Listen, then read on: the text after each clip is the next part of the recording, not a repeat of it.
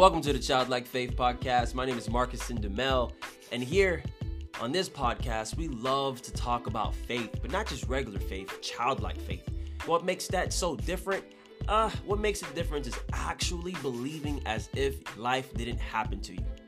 When you're a child, you probably wanted to be something amazing, something big, or you thought you could do anything in the world, but as you got older, you realized that dang, a lot of people fail. But when we have faith in God, when we have faith in Jesus, we're not really supposed to rely on our experiences. We're supposed to rely on Him. So, this podcast is to bring us all back to Jesus and faith in Jesus and faith in what God could really do through us if we stop looking around and continue to look at Him.